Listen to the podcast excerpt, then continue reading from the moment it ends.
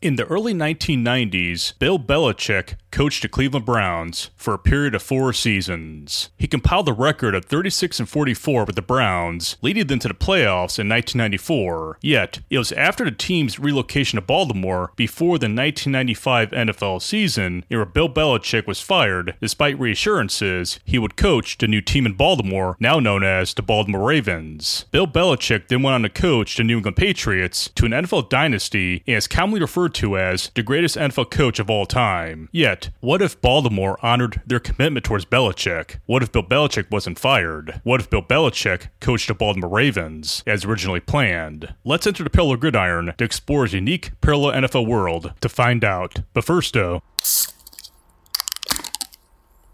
let us begin.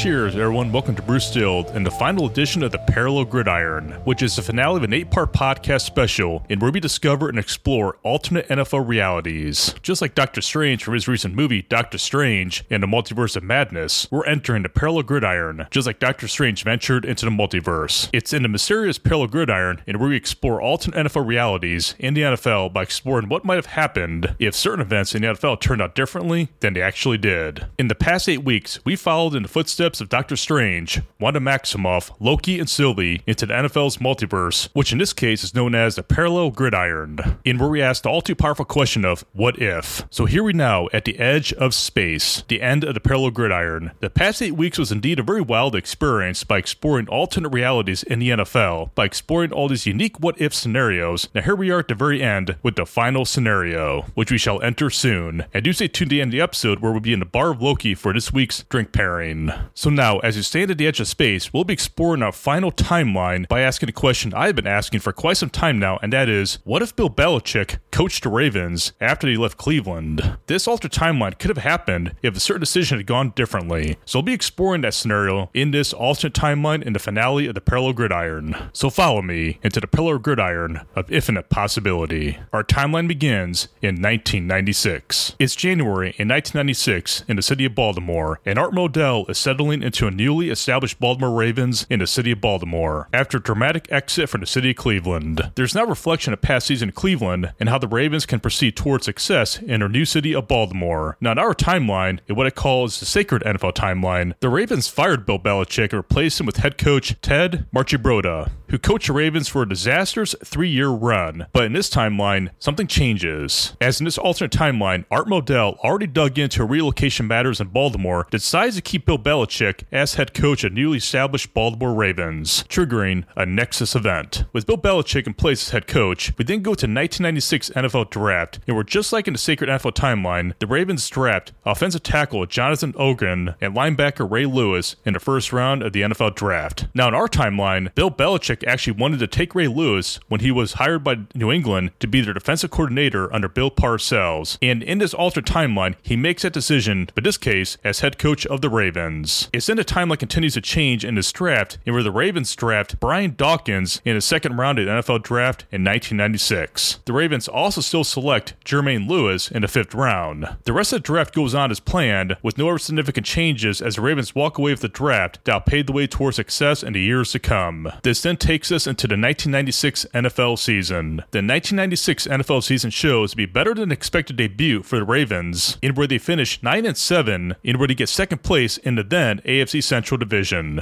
and where the Baltimore Ravens defense does stand out. This then takes us into 1997 NFL Draft, and where the Ravens, with a very different draft position, select defensive tackle Trevor Pryce to fill a need for their defense, while also drafting Jason Taylor at cornerback in this draft, who was actually drafted by the Miami Dolphins in our timeline, but in this alternate timeline, Jason Taylor is a member of Bill Belichick's Baltimore Ravens. We then go into the 1997 NFL season, and where the Ravens again finished 9 and 7 with many seeing their offense as the main weakness of the team, primarily from quarterback Vinny Testaverde, which ends up taking this timeline into a very wider and stranger direction. In where the 1998 NFL Draft, as a response to the weakness in the offense, the Ravens end up drafting wide receiver Randy Moss in the first round of the 1998 NFL Draft. The Ravens then go to 1998 NFL season with an improved new team and a new quarterback by name of Jim Harbaugh, who is brought in by free agency. But even though the Ravens have made dramatic improvements by even winning the AFC Central, it's not enough as they fall to the Patriots in the first round of the playoffs. The 1999 NFL Draft comes, and the Ravens make another dramatic move by trading two first round draft picks to the Colts, and where they trade up to draft running back Edgerrin James. The selection of Edgerrin James proves to be a major game changer for the Ravens as they advance all the way to the AFC Championship game in the 1999 NFL season, and where they defeat the Jacksonville Jaguars, advancing to the Super Bowl. It's in the Super Bowl where the Baltimore Ravens defeat the St. Louis Rams in a very close game that came down to the last minute. It's after the 1999 NFL season and where the Ravens sign Trent Dilfer as their new quarterback after Jim Harbaugh retires to become a coach of the Ravens. We then go to the 2000 NFL draft, and where the Ravens draft a little known quarterback by name of Tom Brady in the sixth round with the 191st overall pick in the 2000 NFL draft. The 2000 NFL season comes, and the Ravens repeat as Super Bowl champions against the New York Giants, just like in the timeline we're now on, but with a different roster, a different coach, and also with the Ravens winning back to back Super Bowls with two different quarterbacks. As a result of this, Bill Belichick receives a contract extension, and we're now going into the 2001 NFL season, and where once again this timeline takes another dramatic turn. It's in the 2001 NFL season, and where in this alternate NFL timeline, Trent Dilfer remains at the starting quarterback of the Baltimore Ravens. But just like what happened with Drew Bledsoe, a twist of fate occurs that changes everything. It's in an early game of the 2001 NFL season, and where Trent Dilfer goes down in an injury in a game against the New England Patriots,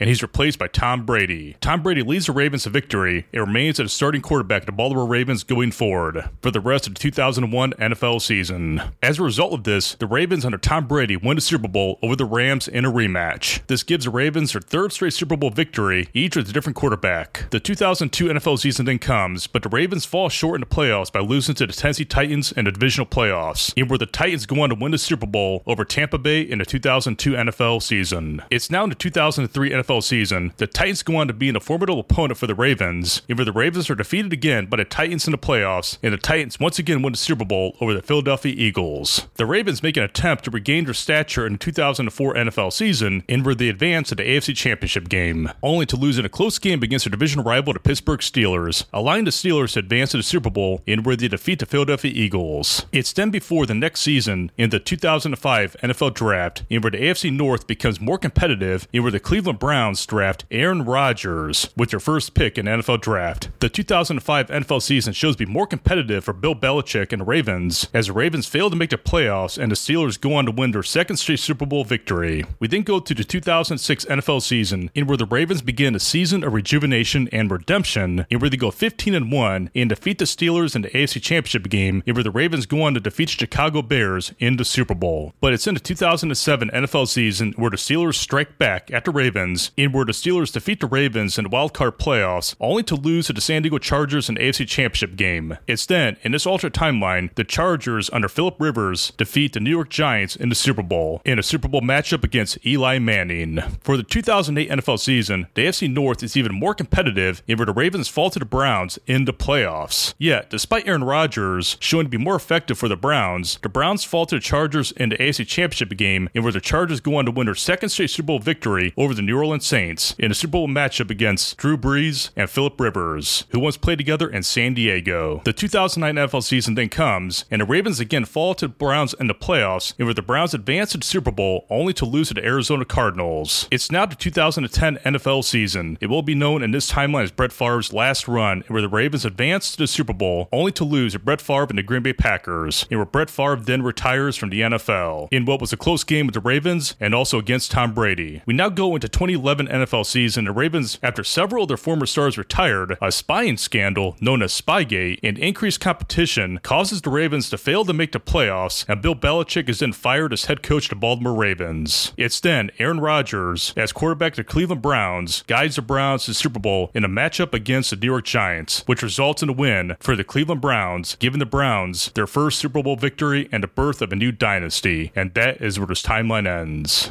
Now, here are my closing thoughts. But first, here is this week's beer pairing. In the past eight weeks, we explored the realms of time and space in the Parallel Gridiron. We went to alternate realities the NFL by showing that time is indeed elastic, bringing me to this week's beer pairing, which is called Time Turns Elastic from Jack Rabbit Brewing Company in West Sacramento. This craft beer is a double imperial stout with an ABV of 12%. This beer has a very strong flavor that gives me a hint of whiskey along with chocolate that comes to a malty twist. It's an imperial stout that please us all when transcending the realms of time and space. Now, back to my closing thoughts. If Bill Belichick had coached the Baltimore Ravens, the New England Patriots dynasty most likely would have never occurred. The Baltimore Ravens would likely have dominated the AFC North and most likely the NFL for a period of years. New England would most likely have been an obscure NFL franchise from one of America's largest cities. Yet, the mentality inside Baltimore might have been different and perhaps not as tolerant or forgiving of a scandalous reputation brought about by